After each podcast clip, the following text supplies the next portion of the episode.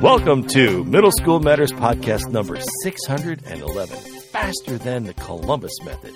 We've got uh, some AI stuff for you. We've got jokes for you. We've got some resources for your classroom. So without further ado, here's the wonderful, the magnanimous, the Mr. Troy Patterson.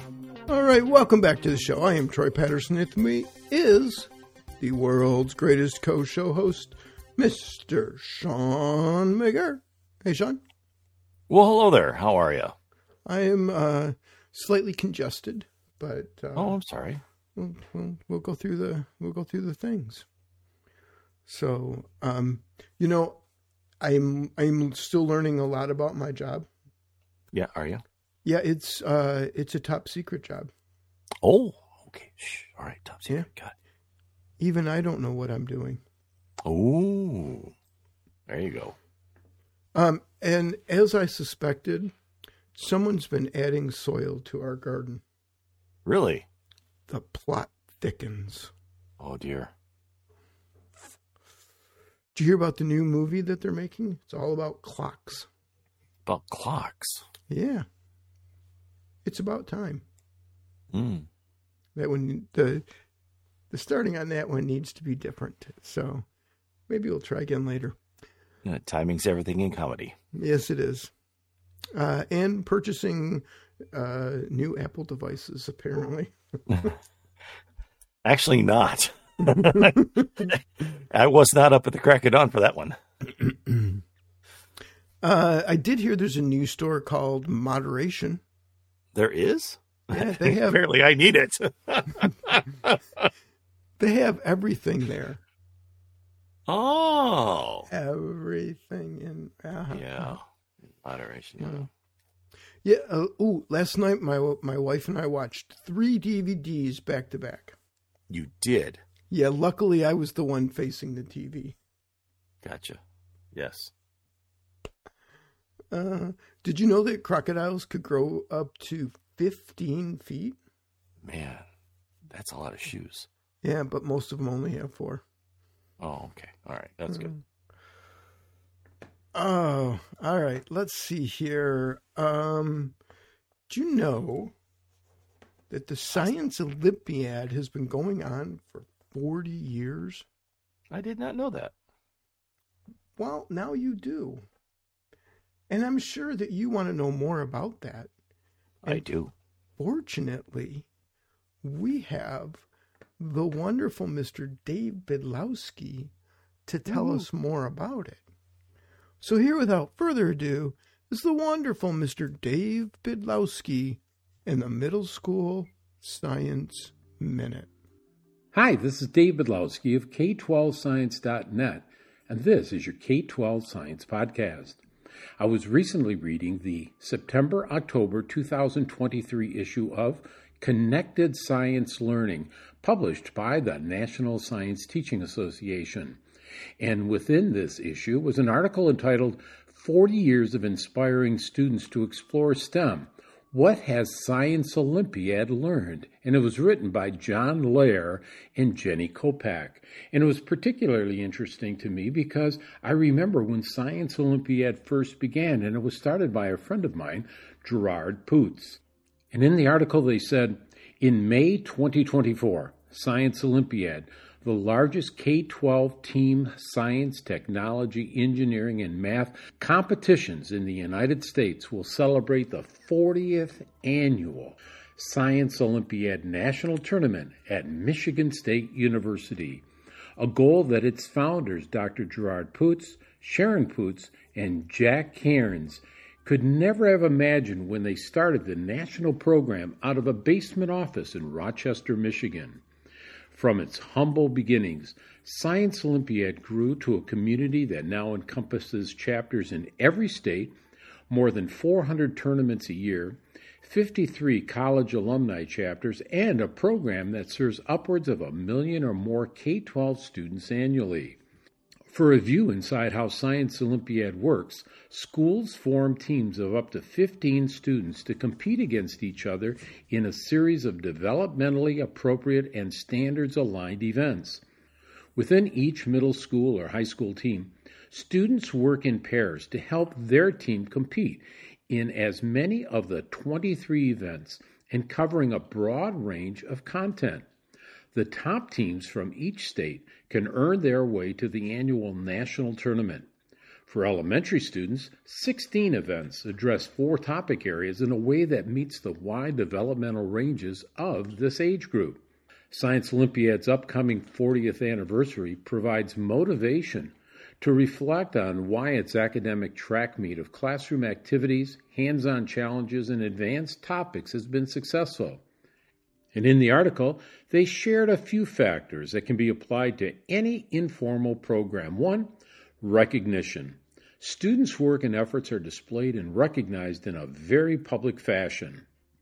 As part of every middle and high school tournament, there are at least four events that require a pair of students to build a device to a certain set of specifications. These devices are then tested at the tournament in front of their peers, opponents, friends, and family, making successes and failures extremely public. In addition, every Science Olympiad tournament culminates in an awards ceremony where student pairs receive recognition for their achievement in all of the events. This allows students who competed in less public events to have their efforts acknowledged and celebrated. A school's overall performance based on how the student pairs did in each of the tournament's 23 events is also recognized in this ceremony. These combined opportunities for work and achievement to be acknowledged help students become personally invested in learning Educational research has shown that when students are personally invested in their learning and know it will be recognized, they approach it with a greater degree of diligence and effort. Secondly, personal choice. Students have the autonomy to decide how they want to be involved in the program. With 23 events addressing different content areas and tasks, students have choice in what they want to learn and do. Some may only want to participate in life science or physics events. Others may only want to build devices like planes and catapults or identify objects like trees and fossils. This opportunity to choose their events and activities motivates students to take ownership and responsibility, which ultimately helps improve their learning. With every student typically competing in multiple events, each student pair must determine how much time and effort they want to devote to each event. This freedom to establish their degree of commitment to an event by negotiating with their partner enhances their personal connection to the activity and its outcomes. Third, peer and professional networks. Students' passion and interest in topics is recognized and celebrated by both their peers and STEM professionals. Science Olympiad brings people together to celebrate their passion for and interest in STEM. This is best reflected by the words of a Science Olympiad student who was a junior from a large high school. When asked what she liked the most about her first Science Olympiad session, she replied that until I became involved in Science Olympiad, I didn't know that other students in my school liked science as much as I did. This sense of belonging is further enhanced by the STEM professionals who mentor and support students participating in Science Olympiad as coaches for teams or by volunteering at tournaments and workshops. And finally, responsiveness. The 23 event structure gives Science Olympiad the flexibility to adapt to changing interests, circumstances, and needs. An examination of the events offered at the first national tournament compared to those at the 40th shows a very different slate. At the very first national tournament, events address content such as the metric system, orienteering, and computer programming in BASIC. Today, those events have been replaced by robots, epidemiology and public health, ciphers and cryptography, and criminal forensics. Adjusting and adapting content and approaches of events over time means that even perennial topics like anatomy and physiology, fossils, and chemistry lab stay relevant and engaging to students and STEM professionals throughout the years reflecting on the factors responsible for Science Olympiad's lasting legacy in the STEM informal education space recognition, personal choice, peer and professional networks, responsiveness. It is not surprising that we're embarking on its 40th anniversary. Lastly, it is important to note that nothing would have been possible without the national network of people who love Science Olympiad and have dedicated their time and, in some cases, their entire careers to giving students the opportunity to engage and explore STEM. So let's take a moment to appreciate the foundation that was created by these dedicated individuals. And this has been your K 12 Science Podcast. All right, so let's see here. Um, I had four days of work last week Wow. because Long we week. had, yeah, because well, we had uh, MLK Day was on Monday, so we Right. didn't have Yep. school that day, but had that. You did not have four days of school last week. No, we did not. no, yeah, it's been a weird week. yeah. Yeah, no, we were. Go ahead. hmm, you you can go. Well, we were. Yeah, we had uh, negative fifteen wind, wind chill, and um, they couldn't go out and, and we had just the perfect storm or combination of rain to sleet to snow, which turned it into uh, a nice nice chunk of ice. Uh, the back of my truck is still carrying a uh, skating rink of about uh, an inch thick of ice in the back of my truck. Um, but the the sidewalks have been uh, about the same, and so no, none of the ice melt would uh, crack the the uh, the ice on the sidewalks. So we did not have school. Right. Yeah. So Yeah. so we didn't even do virtual. Oh, really? Yeah. No, we have we got approval from the state for ten virtual days. So, what is is there a plan to do? Why did you not do virtual? I do not know. It's uh, I above my pay grade, and I'm sure there was a decision. I just don't know what it is. Yeah. And then, but we we went and, and decided to uh, appeal or apply for. That's it. Apply for. You have to have a plan in place, and it has to be approved by the state and the state Department of Ed. And so we did.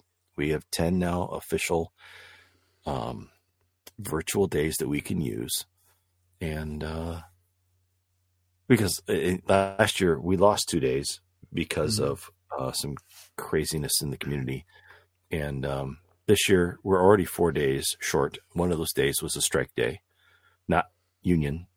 Um, kids struck, and um, and so we're already four or five days into the year. We got one more for the rest of the year, and February's coming. Yeah. So, is the do you think the plan is they're going to go through the five days and then kick in the virtual days? I think so. I think what they'll do is they'll they'll go through their six because you're allowed six, and then Yeah. uh, day seven will be a virtual. and We'll have to train the kids on what to do and how to get in. But in conversations with the kids, they really don't care if they have school or not. For example, we had. I take it back. When I said we were out four, I take it back. We had five because uh, Friday we didn't make count. Uh-oh. Our high school, our high school, and our early learnings uh, school did not have heat, and as a result, um, a lot of parents just kept their kids home. So we did not make student count by about four percent, is my understanding. Right. And uh, so we technically we had a we had a snow day on a day that I went to work. Right. Yep. So Mhm. yeah, we've got one more. That's it. We have our kids and parents will tell us it's a half day. My kids aren't coming because it's just a half day, Right. and not realizing that we do stuff on half days. Yeah, so That could be a struggle. we- it's a it's just a community culture. It's the way that the community has decided to handle days like Right. that. Yeah. Yeah, we have um, two days of um, of weather or two no count days, and then we go to virtual days. We've Okay. had one so far because of ice. Okay. There was uh, it was really bad ice storm, and in fact, it was uh, there was a trawler that was um, shipwrecked on uh, Hmm. In Cape Elizabeth, right in the or not the ocean there, and they decided to um, they decided to basically uh, destroy it. It it wasn't salvageable, so Down it went. heavy equipment and tearing it apart, kind of thing. So, Hmm. yeah. So last week I did go to an AI conference. Uh, Did you on- go to the IA on- conference, Yeah, yeah. or did, did you my avatar? Right. Yeah.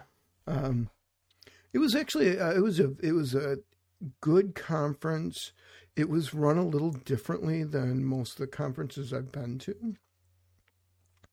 There was an uh, a keynote, um, which I'll tell you honestly was was okay. You know, Okay. it was good. Uh, it was fine. Um, and there was three breakout sessions, three breakout blocks that you could go to different sessions. And they switched the first one and the keynote around because the keynote speaker wasn't there yet. But then she made it, so it was just a quick switch around. So we went to a breakout session. I went to a couple of breakout sessions on um and getting the district ready, getting policies in place and that kind of thing because I think that's really important that we decide uh, teachers know what they can and can't do, um, and they know what the expectation is. The thing is, is teachers are already doing stuff, right? They're not waiting for official word. They're trying things out. hmm Um, and I went to one focused on AI in middle school. Oh. Cool. Yeah. So, So- what are some of the ways that teachers might be misusing AI in schools? Um, the big key is not putting PII in. So not putting personally identifiable information in. Oh, Um, okay. Not putting student names in. Don't put student names in. Don't put student addresses in it. Um, Oh,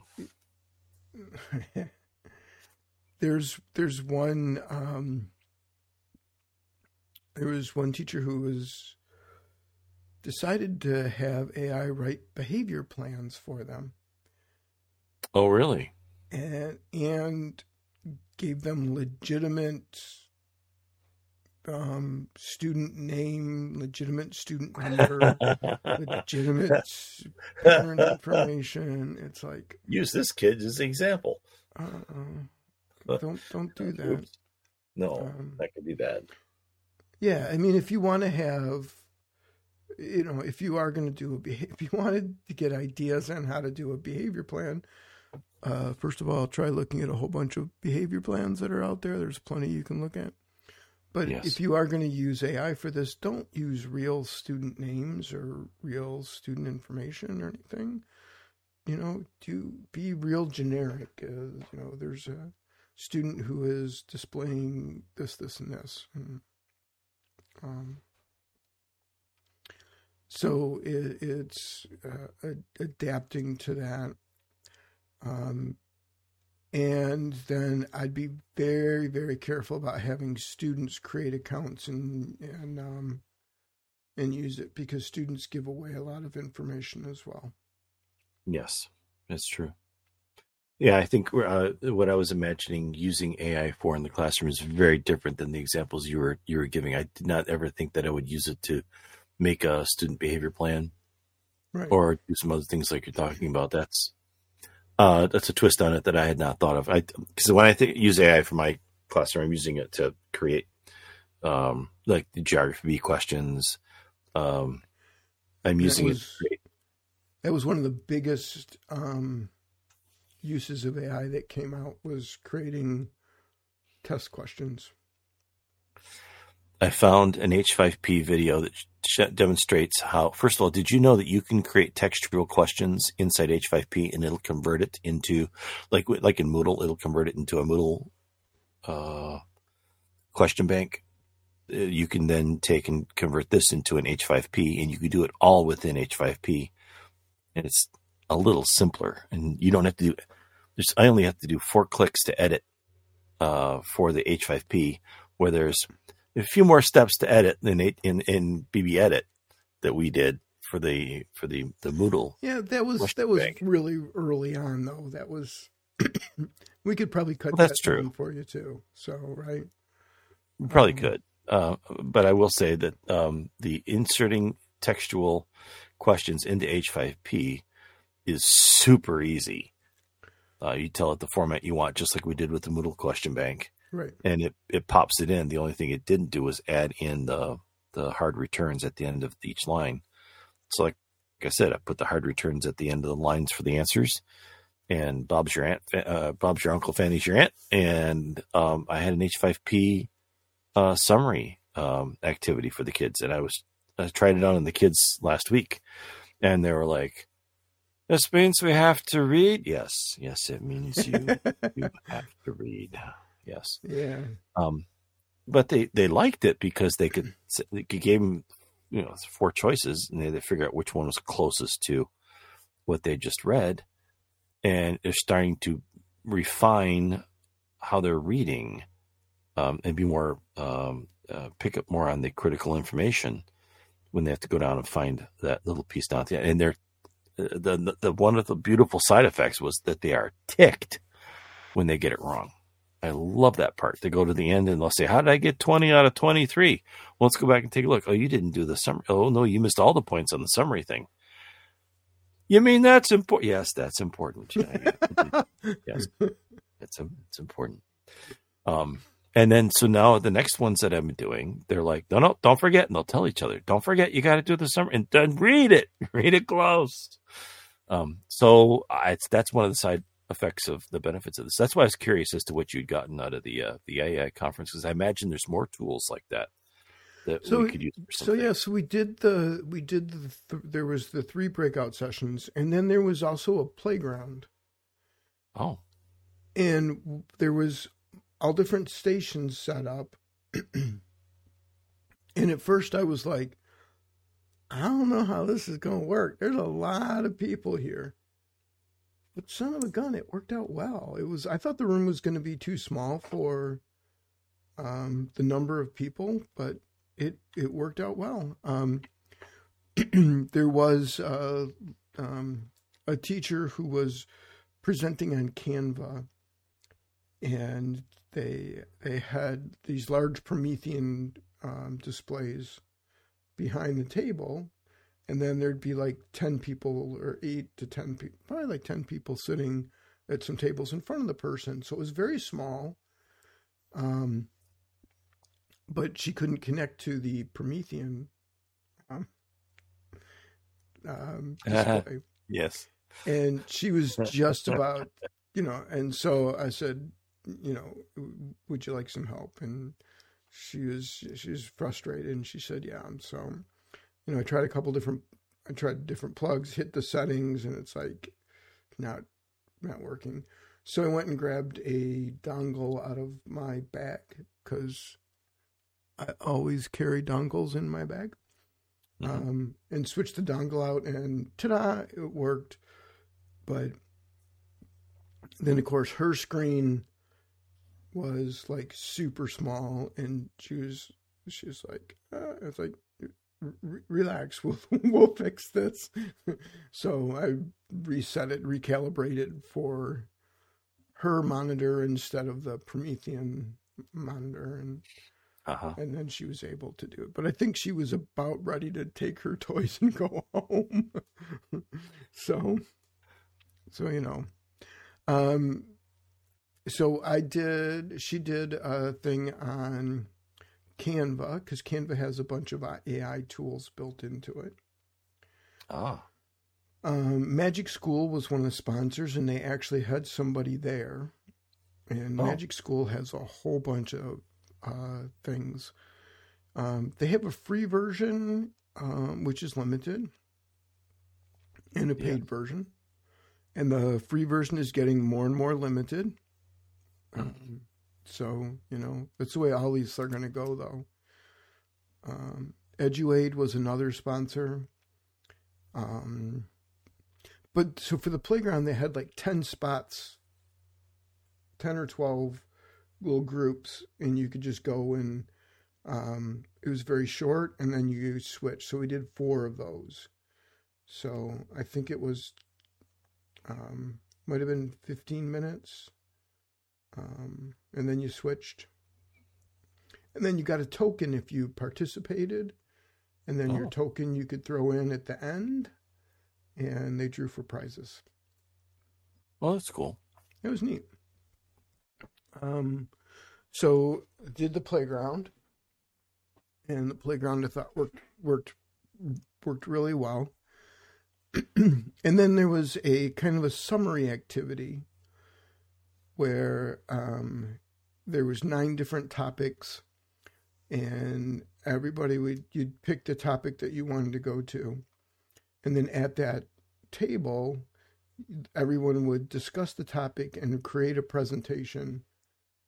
And you had to give a no more than two minute presentation per group um, at the end.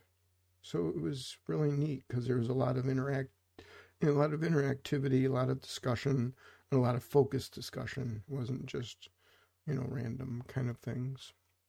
So it was it was good. It was an interesting format for uh, conference, and I think it worked really really well. So Carl Hooker was there um, and presented. Um, he always does it. I don't know if you've read any of his stuff or not. He's a he's a very good presenter. He's got a good sense of humor. Um, and so he did. He organized that and part, and then they gave stuff out. I didn't win anything, but yeah, you know, such as such is the way of the world. So next time it was really good. I'm still going through. They also shared a lot of a lot of resources, so I'm still going through some resources as well. So, so all in all, very well done, and uh, you know, it might be something that they end up repeating again. I hope so. Sounds like yeah. a good conference. It was. It was the first time that the this was a technology directors group in collaboration with ACTEM, which is like the statewide mm. computer users group. Mm-hmm. So, um, I think it went really, really well. So. All right, the other thing that goes really, really well is sometimes is the social web. It does. Um, so I, I, put something in the social web that is kind of um, regional, but oh, so yes. it might need, need, a little explanation. Um, many many years ago, back when back when Troy was a, a teeny bopper, uh, Journey came out with came out with uh, um, uh, is it keep on believing? Is that it? Don't stop believing. Don't stop believing. That's it. You can tell how much Journey I listen to, which is none. Um, and and in the in the lyrics to the song, they made reference to a place that kind of exists, but it has a different name. it doesn't exist, but okay. No, so uh, this is what I thought too. I was always told there is no such thing as South Detroit. I mean, yeah, we well, laugh. There's yeah, East and West always... Detroit, but you know, and everybody shouts it right when they when they sing it because it's fun, South Detroit but apparently somebody has taken on that moniker. Yeah, it's always, but this is it's always been the case in in the Detroit area. It's always been South Detroit. Oh, you mean this this place? Yeah. So yeah. So South Detroit is actually they're, they're claiming to be Windsor, Windsor, Ontario. Windsor. That's right. Because if you go south of Detroit, you get the first city you run into is that's why I've Ontario. always joked that I grew up north of Canada. Yeah. So it's true. We are the true. We are the, the the the true North, strong and free. Um, and so Corey Woods posted a video, and I put a link in the show notes. It's the city of Windsor hmm. holding a special ceremony to hoist the Detroit Lions flag uh, yesterday outside the Windsor City Hall to show support for the Lions hosting the Tampa Bay Buccaneers in Sunday's divisional round game. Uh, I think it's at three o'clock ish, somewhere in there, um, this weekend. and um, I get the biggest kick out of a Lions flag going up in front of City Hall in South Detroit. There you go. So if you ever wondered, there you go. Um, we got some words of the day since you were busy frolicking with the the AI. There were some Yeah. extra words of the day this week. So Susie Dent at Susie underscore Dent. Words of the day. Uh, Finfugel or Finifugel. Uh, from the 19th century word, avoiding the end of something, a box set of excellent books, uh, avoiding the end of sleep, etc., uh, because you want it to go on forever. So may your school year be funifugel. You know, want to hold on to those kids forever. hmm I don't know if that's a lot, but I hope it is. Um, for anyone who hasn't heard it, to hurkle-durkle from the 19th century Scots is to linger under the covers of a warm bed long after it's time to get up. And Yeah. last week, that's what that was. That was a hurkle-durkle Yeah. week. Yeah. Oh. Uh, word of the day today is actually two today and tomorrow. Uh, word of the day um, also is a reminder of mubblefubbles. It's a fit of gloom and despondery, despondency uh, combined with a sense of impending gloom or doom. I can't even read my own show notes today. Uh, essentially, it's the, the the mubblefubbles are a 16th century equivalent of the Sunday evening blues when you have to go back to work. Um, so there you go, Susie Dent. Uh, I thought this was interesting. Uh, Pixelmator uh, team has uh, decided that, that the Photomator and Pixelmator are coming to the Apple Vision Pro starting February 2nd. Enjoy all your favorite tools and featured items from Pixelmator. Um, yeah, Pixelmator and, and Pixel uh, Photomator. Sorry, um, the iPad apps on a whole new creative space. We simply can't wait. Uh, learn more on our blog. Uh, Boy, if, only we knew somebody who was getting a Vision Pro. If yeah, if we only did. we knew somebody who was getting one on February 2nd. Uh, boy, that wouldn't that be convenient? February That would be awesome. It would. That would be really awesome. I and cannot wait to one you of tell us- about. I can't The other to one of us would be really report. jealous. so I'm watching um, watching some of the things that are coming out related to the Apple Vision Pro, Mhm. particularly related to keyboarding. Because remember the whole, you know, home row keys, tap here, that sort of thing, right? And we'd spend a lot of time teaching kids to type just so they can take state tests on their Chromebooks, right? It's a big amount of time. So I was listening to Marques Brownlee talk about uh, his experience on the Apple Vision Pro, and somebody said, "How is it to type on a virtual keyboard when you get no feedback for your individual fingers?" And he says, "You have to stop thinking in traditional typing terms." He says, "You look at the word and just tap your index finger and your thumb, and it types the word. So literally, you look and tap, look and tap, look and tap."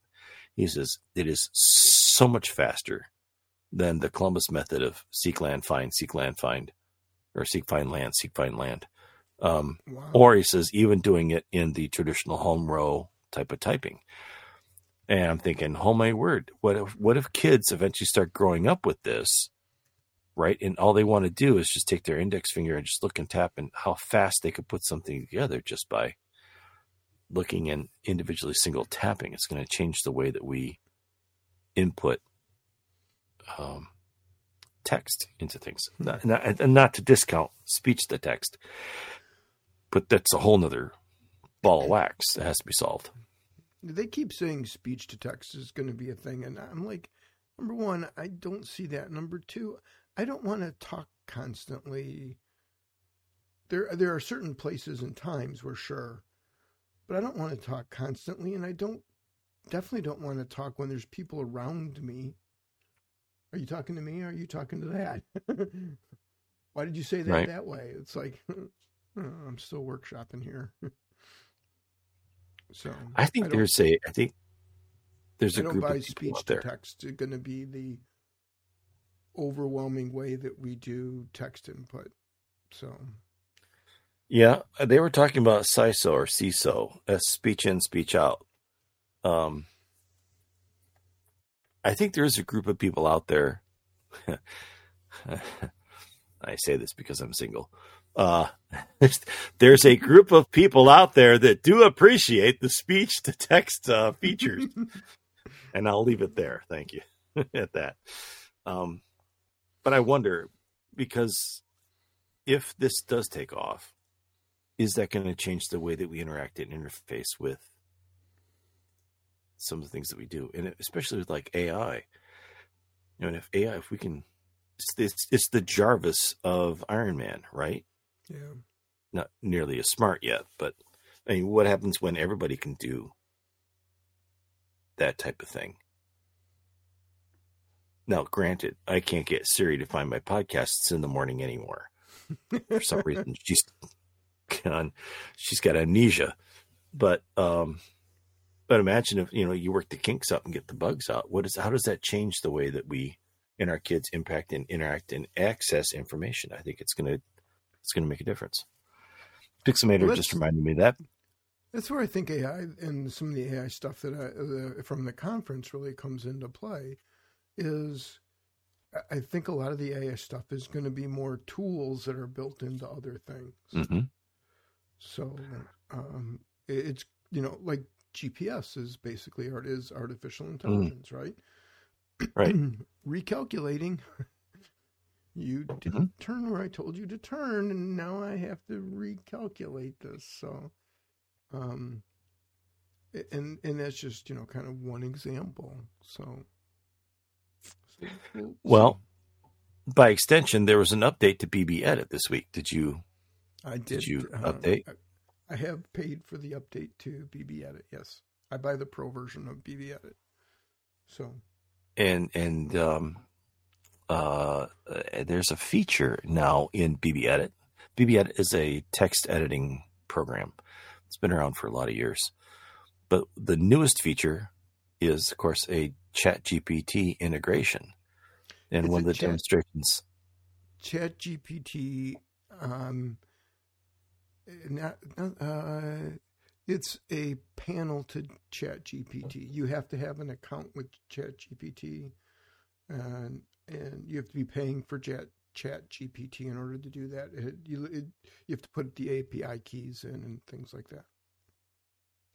So which which the uh, highly experienced and qualified and talented uh, tech directors on this crew uh, would certainly have and do, as opposed to just the simple social studies teachers on this crew. Um, but the example, one of the examples I saw was taking and uh, finding code. Then, before running it through, or you could run it through Python, for example, mm-hmm. finding the errors, run it through the BBEdit's Chat GPT and say, "So where did it go wrong? Can we mm-hmm. fix this?" And it comes up with the fixes for it, and you go back and you just fix it in your in your Python code, and next thing you know, it's it's working. It, it takes editing code down to minutes as opposed to line by line. Mm-hmm. Long time to do that. So I just it's coming. It's coming. It's aye, coming. aye, aye, aye. That's right. Um, Richard Byrne. He's I'm been coming on the. this. Yeah, he's, he's a couple things posted uh, here the past couple weeks. First of all, he's got a video, two videos. One is Google Bard can be used to create multiple choice and true false quizzes about a variety of topics commonly taught in middle school and high school classrooms. Uh, I think that's great, but I I like my H5P uh, format uh, a little better. It, it, comes down to preference. And then Eduaide, also from Richard Byrne. Eduaide is a new AI tool that you can use to quickly convert PDFs into online quizzes. Yep. And he's got a video to show you how that works. All right. I went back into the. Uh, I didn't go back. They did. History Vids did. They went back into the vast archive and they found a cartoon from your youth. This one and may it, actually be from my youth, yes. um, and they said they don't make cartoons like this anymore. And if you click, I put a link in the show notes. But it's uh, Marvin the Martian and Daffy Duck uh, duking it out in space with unrealistic physics involved. Um, yep. but the type of humor that they show is obviously you wouldn't you would not see anymore. And some might be a good conversation or advisory piece. Pull something out like that and say, "Hey, kids used to watch this. What do you think now?" Um, and just talk about it. Uh, Marcus Green had an interesting post. Uh, Marcus Green said uh, at Marcus Green at fosstodon.org. Uh, this amused me. Taken from the LinkedIn feed of John Fila, who describes himself as an, an award winning educator and curriculum coordinator who promotes equitable access to high quality educational materials and experiences for all learners. End quote. So I throw this, it's a picture, and I, I threw it in here with a link and it's uh he says uh this is pretty much uh what my social feed looks like uh these days. And it's a modified picture of uh, Kellogg's cornflakes the the cereal box cover with the the uh, the rooster crowing on the front. But across the banner across the top it says now with AI Absolutely. pretty much yep. yeah everything's kind of getting that. And AI just AI AI there you go the personal AIs will be called AI um, and AI is is one of those things that's going to become a strategy, I think, in our classrooms coming up in the future. It is, and one of the strategies that you might want to undertake is developing some good metacognitive questions for students who are learning new material. Um, and there, is, this is from Paige Tutt. Um, this was actually posted a while ago, but it is still relevant and good. Um, question number one, uh, and remember, this is to help students build that cognitive habit, the metacognitive habits to evaluate new material and that. number one, what stands out to me? What makes me wonder? Um, and a lot of places express that as I notice, I wonder. So they do an I notice, I wonder exercise. They write that time. I think Hazel doesn't like this section. So no, something's got Hazel going. Yeah. Uh, number two, which parts or terms are new to me, and which parts do I recognize? So it's building that um, background knowledge and helping them identify key terms or concepts. Um, and you can do KWL with that as well. Things that you know, things that you kind of want to know, and things that you don't know at all. You'd like to learn about it. Number three, how does this connect with what I already know? Uh, it's making those connections. We know making connections is very powerful in uh, how we learn. Number four, what follow up questions do I have? Uh, and then finally, Number five, why is this idea important? So I think teaching kids that structure can be very helpful um, in getting them to do some of the big thinking. All right. Um, this next one I thought was kind of neat, and that is Youglish. Hmm. Um, because um, this is specifically designed for English learners, but I think it could have some additional usage as well. Uh, did you get a chance to play with this one at all? Uh, I did Shawn? not, but this looks uh, very interesting. So, what happens here is you put in a term, okay, and it will find that word in a YouTube video somewhere. Oh, I have an idea. So you give it, it gives you some context, and you okay. hear a uh, a natural. You, you, hear different dialects and different ways of pronouncing it. Um, you know, slightly Ooh, different. Fun with this. Um, and when you go there, you can pick whether you want English, UK, or Australian. and they do have other languages as well. So you could um, use this to learn other languages as well. Mm. Well, that one didn't work. Let's try this one. But they are embedded into um, um, So they have embedded context, right? It's not just pronouncing that word. It it does a little bit around there. So try another word.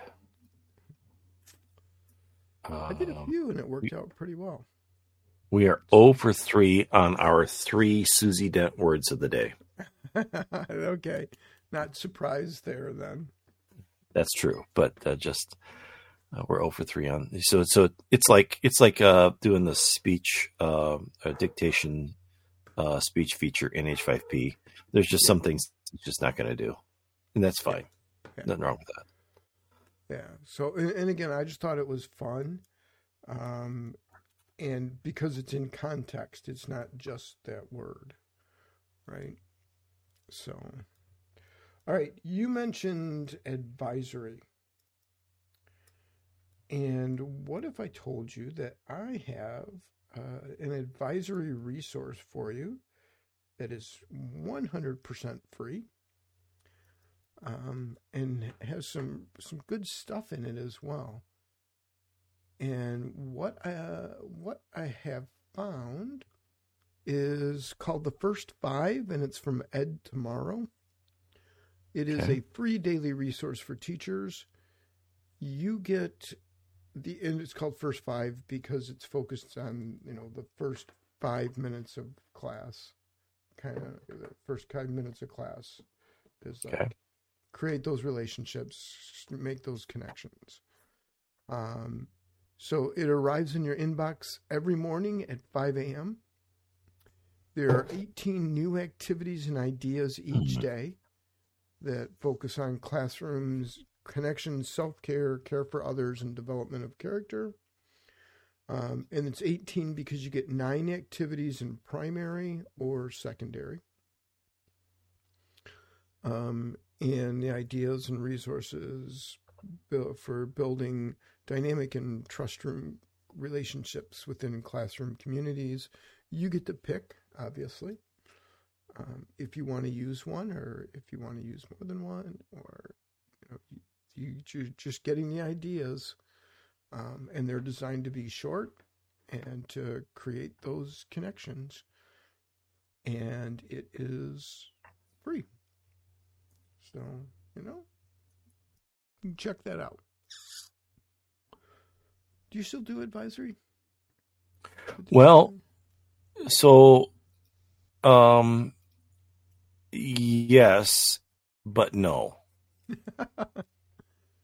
you know, so, um, um, I guess the best answer answer is what happens when the math department takes over the world.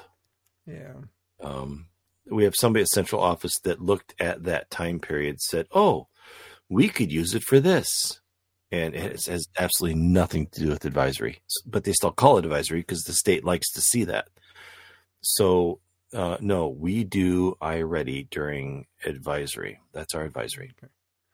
So, Well, the nice thing about this is these are really super short, so you don't have to have like a whole lot of time set upon set aside for it. Um, they're just things you can use. So, um, all right.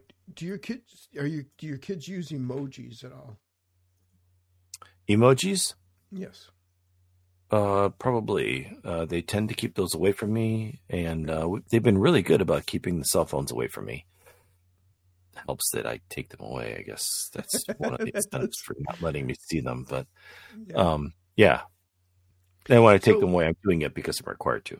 Yes. Um, And um, I use emoji in uh, some of my titles in Moodle too, by the way. It's just a visual Oh, kind of thing. Yeah. Instead of just the Cool. text, do that. Well, there's something called Emoji Kitchen where you can combine two emoji to create kind of a new one. Um, and oh, just kind of fun. Um, that's you click on one on the left panel, and then you click on one on the right panel, and in the middle you get a uh, mashup of the two. So besides being fun, you could have you could have fun with uh, um, even with the kids was saying, okay, what what what does this emoji mean? and they're like, I, Mr. McGurr, where'd you get that one? they don't have to know that you made it. That's right. Um, Kind of thing. You could So you could flex your internet muscles and say, "Well, Mhm. this is mine." There's a there's an NFT on it if you want to buy it. that's right.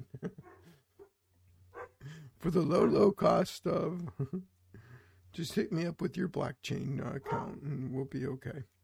Uh, just uh, all I need is your password and your username for your blockchain account, and we'll be good. Um, origin of everything. This is a PBS Learning Media um, uh, activity, and they have a whole bunch of activities and videos. Um, I'm going to link to the one that's Maine Public. You will need to link. You'll need to find the one that's in your state. Um, but it is free because it's PBS, and they have a whole. They have uh, um, a variety of activities, and there's going to be more and more coming. They have things like why is there a minimum wage? Right? Why is there a minimum wage? And then why is it what it is right now? Would be another one. Um, but Oh. you can search for, you can search by grades, you can search by subject, um, and since it, you know, you can kind of count on it being school appropriate for because it's done through PBS, and you get the grades, you get the resource types. They have videos, interactive lessons, interactive lesson plans, audio documents, web pages, all kinds of things. Um, and in grades six through eight, they have 16,045 resources currently. Um, and they're they're working on expanding that. So um, so you might want to check that out. Um, the at archives.gov has a, a new site, um, which is which is all about um, civics, and because it comes from archive.gov, it is free. Um, and they have a bunch of programs. They have some webinars. They have workshops. And you can sign up for the uh, the student webinars, uh, which I think is kind of a neat uh, example, a neat uh, path to follow. So, kind of see how that goes. And they, um, again, they have things you can sign up for, and they're all are absolutely free. I hear Folgers is the best part of waking up, and Ooh. and That was good. That was good. and an opportunity for you. Yeah. Uh, the Folger Shakespeare Library in Washington, D.C. is looking for 25 middle school and high school teachers eager to participate in a two week institute centered around explorations and conversations of The Taming of the Shrew and Othello. I think those would be really cool plays to analyze. And uh, the object is that you do two weeks in the summer there. Then in November, you do a follow up and you talk about what's your progress, where are you at, what kinds of things are you doing, what worked, what didn't work with your kids. Um, really cool. The Folger Shakespeare Library has some wonderful resources and tools online. I've shown them to my kids in the past, and they're like, "Well, that's Shakespeare. Yeah, that's Shakespeare. Oh, I could do that. Yeah, yes, you could. yeah, yeah. So we'll see. My kids are asked to do some readers theater, and then maybe I might have them do just a little, um, little Shakespeare at the end because um, we're gonna do some Julius Caesar, I think, and um, I think it'd be cool to have that opportunity. Awesome. Yeah. Um, I did find, and I came across this just this morning, so um, I have not fully vetted this, but this looks like some really good stuff. Um, the one that I came across is called Crip Camp, and this is about uh, disabled teenagers and their journey to adulthood and activism. Oh, Um, and this comes from Michelle and uh, Barack Obama. Um, so I gotta, I gotta think it's um, um, at least somewhat appropriate. Um, again, I didn't get a chance to watch it because it was uh, something that I just found this morning. But you can stream the movie. They have the curriculum guides. They have several different lessons in there.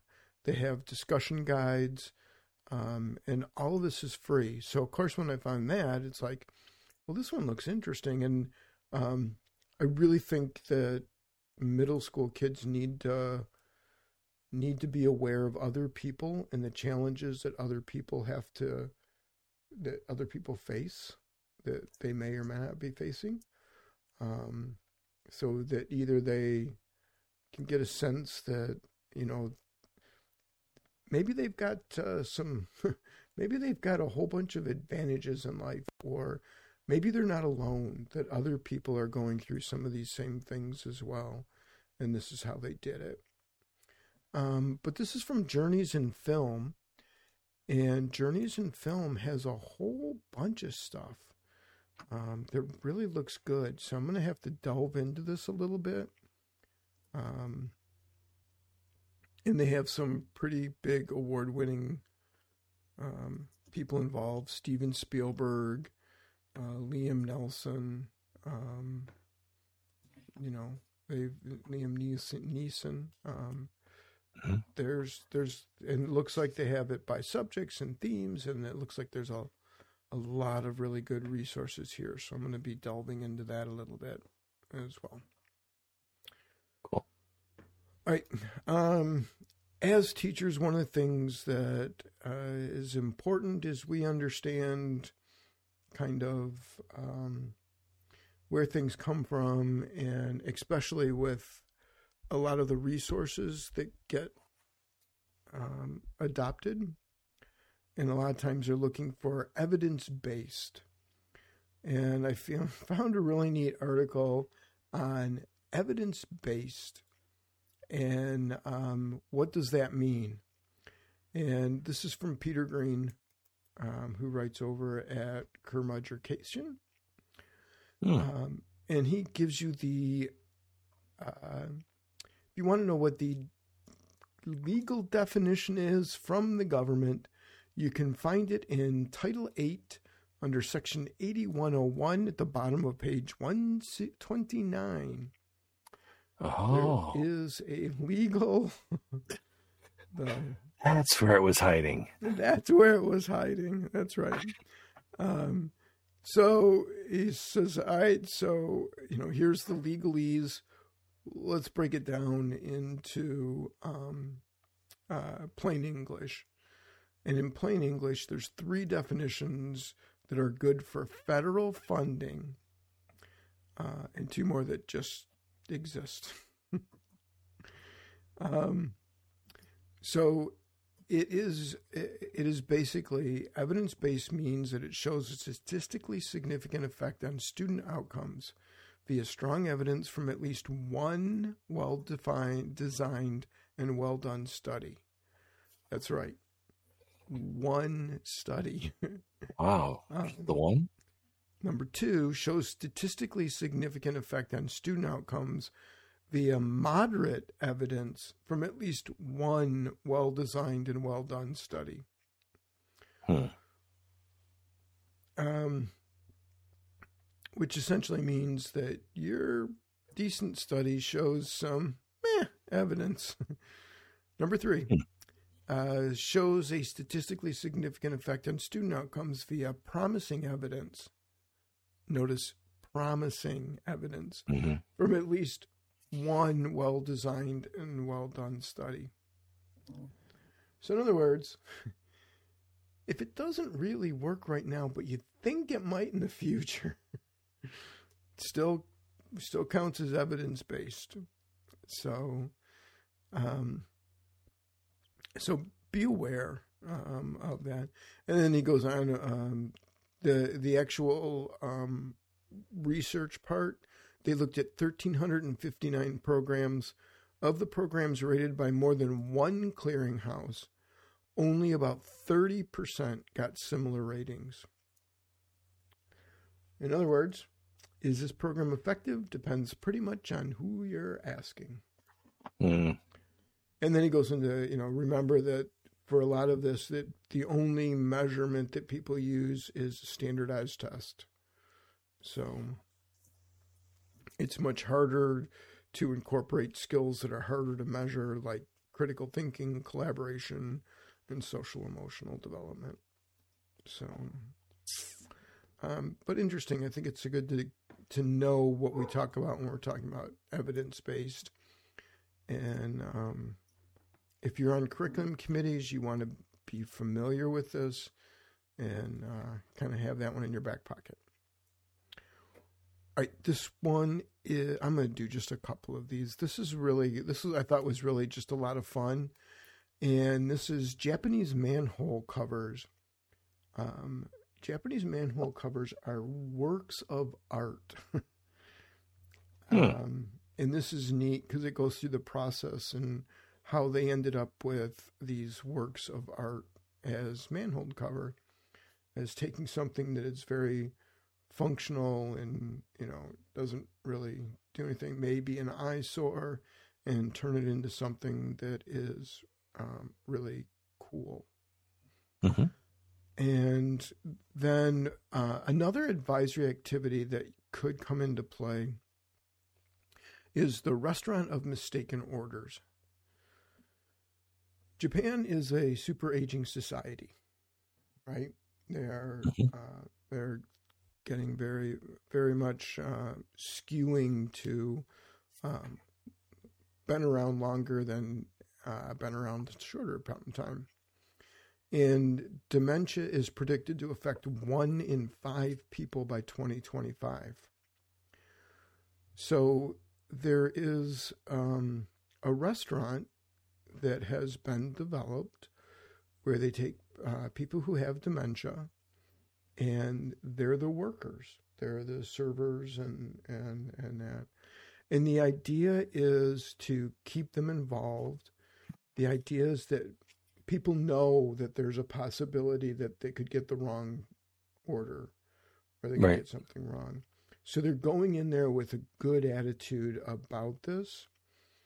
And they say that, you know, because they're doing the that the amount of mistakes that they make is actually much lower than they thought it was going to be.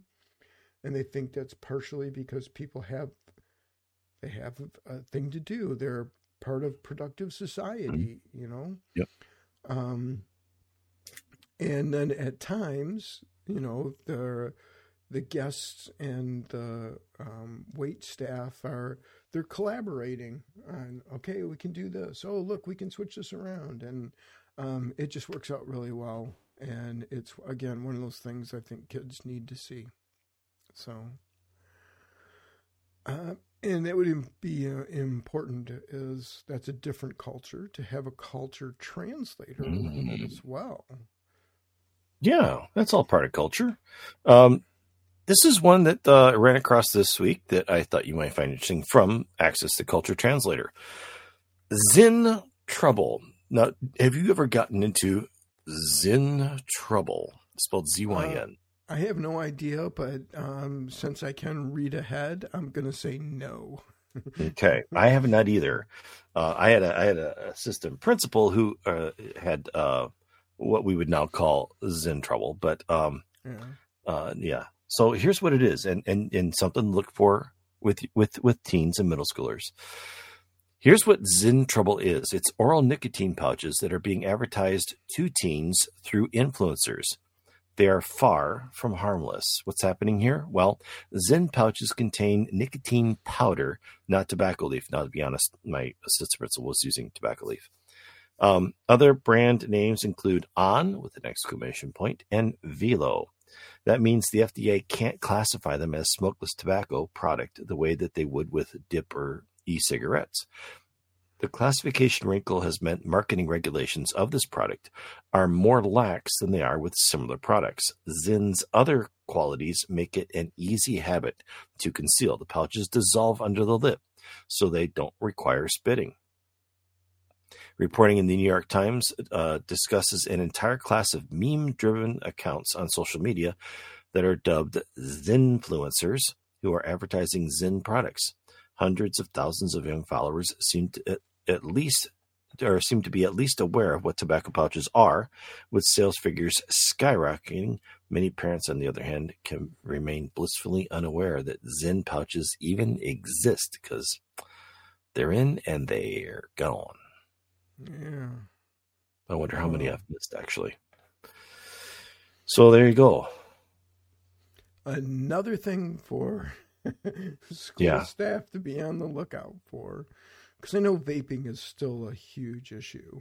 Um, It is. schools. So, yeah, I mean, I just talked to. I see the amount of um, amount of products to try to help catch kids doing that, and the amount of time, energy, and effort the administrators and teachers are spending is just like oh. So so great. Just what we need. Another another thing. Well just what you need is another show from middle school matters and you got it. So Mhm. um you can tell your friends and colleagues about the show we would greatly appreciate that of course we would love it if you'd head over to the podcast catcher of your choice and give us a five star rating. Tell us why Shawn is the world's greatest co show host.